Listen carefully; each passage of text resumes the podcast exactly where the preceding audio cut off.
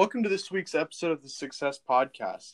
My name is Gregory Morse, and this week we have special guest Jeff Higgins from the Adult and Teen Challenge of Southwest Missouri with us to talk about ATC, uh, as well as substance abuse.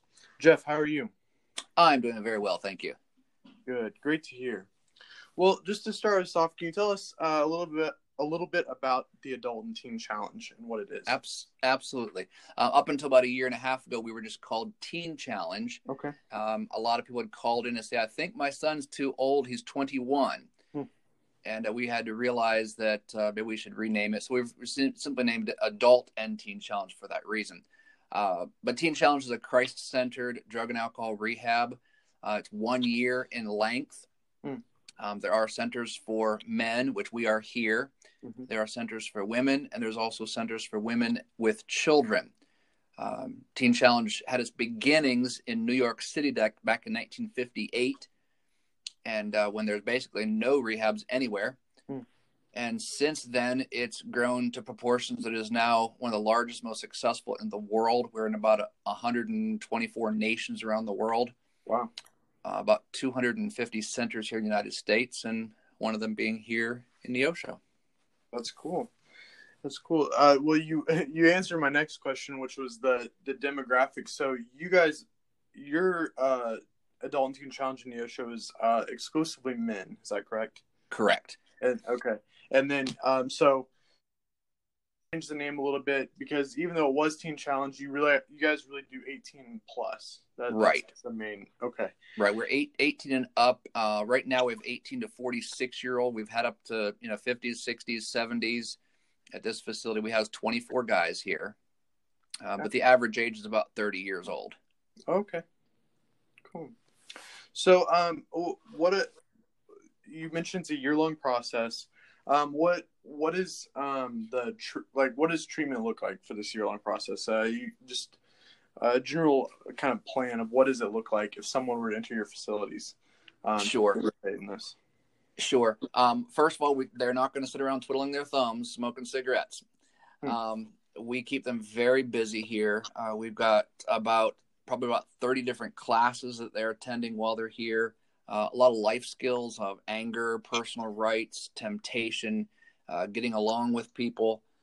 Just a lot of issues and life stuff, such as like marriage and a family, um, financial classes, cover a broad spectrum of, of life. Um, we also have work responsibilities here. For example, we do a lot of lawn care. Like right now, we're deep into lawn care. Uh, we cut, we cut and sell firewood. Uh, we help people move. We have projects, you name it, we've done it or we'll do it. Um, in the morning and the evening time, we usually start and end the day with chapel services. Uh, we like to, you know, have us to have a guy start a day positively and then end it as well. We usually have outside speakers come in. Of course, COVID has cut a little bit of that schedule away for us this year so far. Mhm. Yeah. Um, but we're starting to get back on track with some of that stuff. Cool. Um, Well- the the Go ahead. I'm sorry. Right. I say that the men on the weekends they usually have visits, um, or like on Sundays we go out quite a bit with the choir and minister to local churches, um, or any group that would like us to have us to come in to share songs and, and just life stories of these men. Cool. That that sounds really good.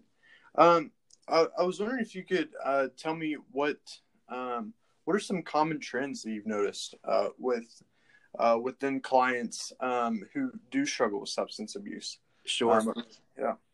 Um, I started Teen Challenge working at Teen Challenge back in 1991. Um, now I had a little break in there when I had to pastor a church, but I've been around Teen Challenge for about 30 years.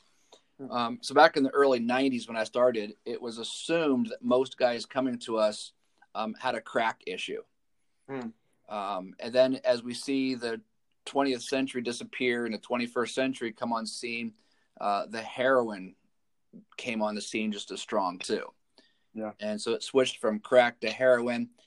Like I said, I was out for about nine years and coming back to Teen Challenge five years ago. Um, it has changed once again, where the assumption is that most guys come to us are on meth or heroin or pills. Gotcha. That that is interesting. The the kind of change that takes place um, over time, Mhm. uh, and the the prevalence, and I, I'm guessing it, it probably corresponds with um, how prevalent those those drugs are within the community. Oh, certainly, certainly. It's it's the supply and demand a lot of it, and sometimes it's the high that different groups of people are looking for too. Gotcha. Um, uh, I'm curious if um, if you've noticed if like um, kind of the, these men who have who have developed uh, these addictions, um, are there any common trends like in their lives that you've noticed that kind of were red flags that kind of led up to this addiction developing um, that you've been able to see see? Really, the the common threads they're, they're really hard to find a common thread uh, Mm. because you know again if you go back decades it was the inner city Yeah. and if you go back you know 30 40 years ago it might be the that side of the tracks versus this side of the tracks. Mm. uh, today it's the old it's the young it's the rich the poor the it doesn't matter where. Uh, i would say it's very very important the friends that people choose. Um, if they if they hang around the wrong person or wrong people.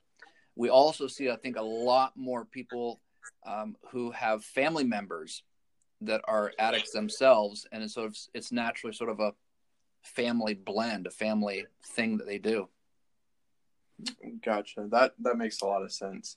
Um, I, in my in my personal life, I've seen how how families can have a, a crucial impact, not only on the addiction part, but on the recovery as well. So, absolutely Um, well, um, I I wanted to be sure to. Uh, I I love talking about this general uh, topic of substance abuse and ATC, um, but I, I I want to tie our audience in a little bit with uh, success. Our program we run we run here at Will's Place. Sure.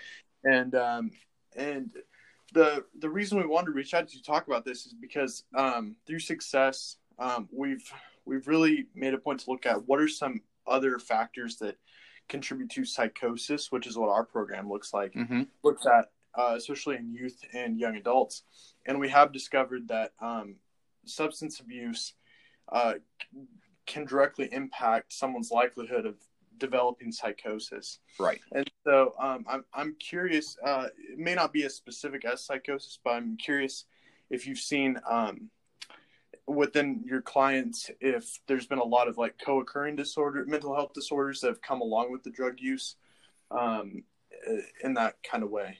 Yeah, by all means. Um, you know, it, it's sort of one of those which came first, the chicken or the egg type thing. Yeah. You know, is it mental health and led to drug addiction, or was drug addiction led to mental health, Mm-hmm. or just simply simultaneously?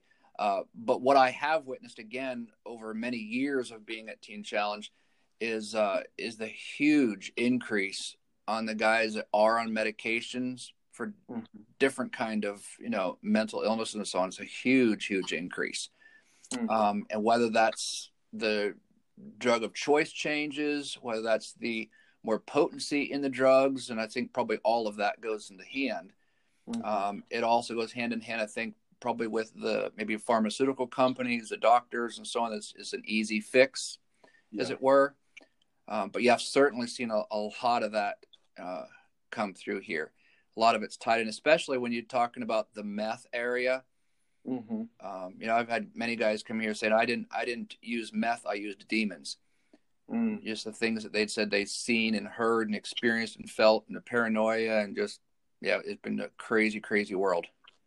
Yeah, yeah, and that makes a lot of sense. And uh, it, it's really good that uh, programs like ATC and then Success that uh, I I personally like seeing these programs be able to reach out to the community and help individuals um, who are experiencing um, those mental health disorders and getting the help that they need. So, um, really, really glad to see organizations like that. Thank you. Uh, um, I wanted to ask um, if you could kind of just let us tell our audience a little bit about the effects on families that you've seen um, substance abuse have um, among your clients. Sure. Um, actually, you know, I, I think if we talked about how it does not affect the family, it'd be a lot shorter. yeah. because it, it affect you know a lot of people will say well it's just affecting me it's none of your business i can handle it etc cetera, etc cetera. um, Mhm. that is so far from the truth Um, Yeah. It you know any kind of addiction it affects them, uh, mental, their physical health. And I, I talked to one mom just recently. She said she lost over hundred pounds just because of the stress and anxiety that the addictions have put her through. Wow. Um, it, it disturbs the routine and the scheduling of family. Everything gets centered upon that ad- ad- addict. Um, so the addict becomes the focus instead of perhaps other siblings or even marriages get demolished because of viewpoints or just not knowing how to handle the stress of it. It actually affects marriage itself. yeah. Um, the financial strain, obviously, from stealing or borrowing or, or even, um, you know, giving money to the addict, bailing them out of jail, etc. Uh, legal involvement affects the whole family from the newspaper to the police rolling up on your house to um, court appearances, you know, sleepless nights, the anxiety. It affects every area of every member of the family.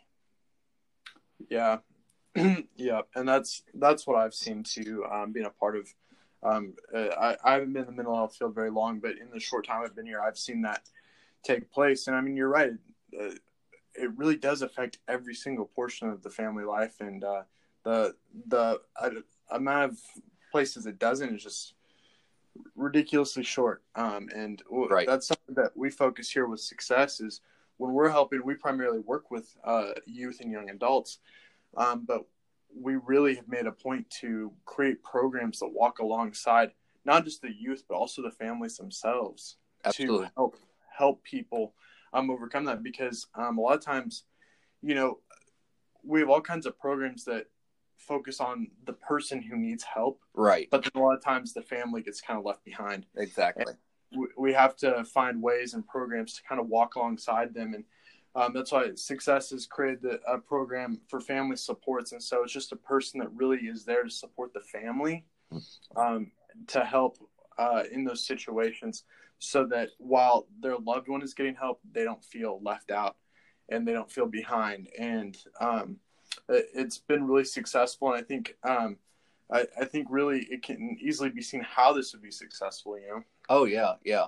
And I'm I'm amazed as I see these guys' lives change you know, over a, over a course of a year, um, and have family visits, and certainly by the time they graduate a year later, uh, how much impacting for good that it does to the family. You know, they they get to sleep, they get to have tears of joy instead of sorrow, and and uh, so by just uh, one life getting better, it changes for good the whole family. Yeah, yeah, that's incredible. Um, the the last kind of big question I have for you, Jeff, is um, uh, how you listed the kind of age range of clients that you that you have there um, earlier, but how many of them would you say that their substance use started when they were in their youth, uh, or teenagers or young adults? Yeah, I, I've I've interviewed and talked with most all of them. Um, I would say it's at hundred percent, or I would say ninety nine percent to make it safe. Mm, yeah. Um, mostly, it has started with nicotine, then Mm-hmm. goes up to alcohol, then marijuana. That seems to be the normal path of things.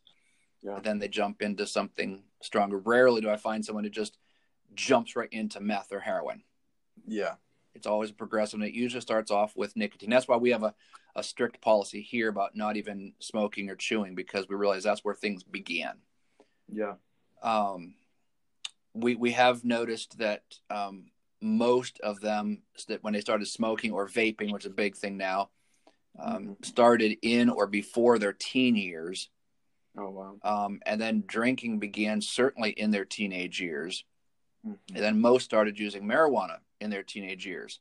So this whole, you know, legal twenty one really had nothing to do with them at all. Yeah. Yeah.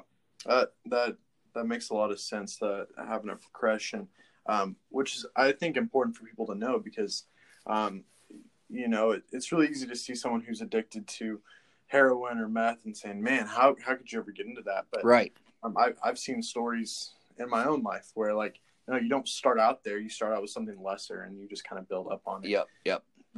and um, and that's why really like you just pointed out it's really important to find out when this is starting because if we know that in most cases it's starting in youth or adolescence even right. if we can create programs that are proactively going out and helping individuals who are starting to get addicted at such a young age um, that's gonna uh, i mean that's gonna help in the long run making sure they don't um, get into this path that leads them to a, a really dark space. Right. And a lot of them think they're just having fun mm-hmm. and that's all there is to it and that's why the that's why we don't see them coming here until their mid late twenties, because at some point they've got into some serious trouble. They realized, oops, what do I go from here?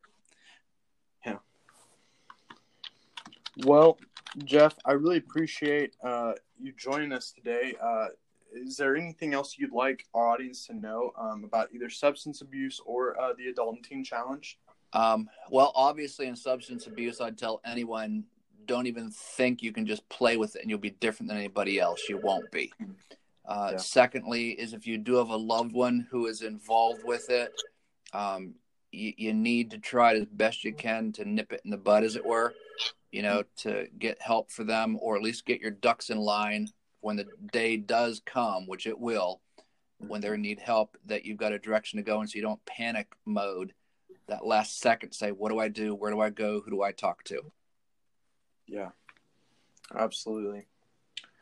Well, uh, that that will conclude today's episode. Thank you, Jeff, for joining us today uh, and talking to us for a few minutes um, about substance abuse and the ATC. It's really good. Uh, we love talking about to community organizations who are uh, helping in the fight against mental illness and substance abuse. And so, uh, really glad to have you on. Thank you to our audience for listening. Uh, if you like what you heard, please subscribe and share us with your friends, family, and colleagues. Um, as always, if you have questions, comments, topic suggestions, or you want more resources like uh, visiting the ATC website um, or other uh, good supports um, and resources, you can find all this on our website uh, at mosuccess.com. That's M O S O C C E S S.com. Thank you again for listening and have a great day. Thank you.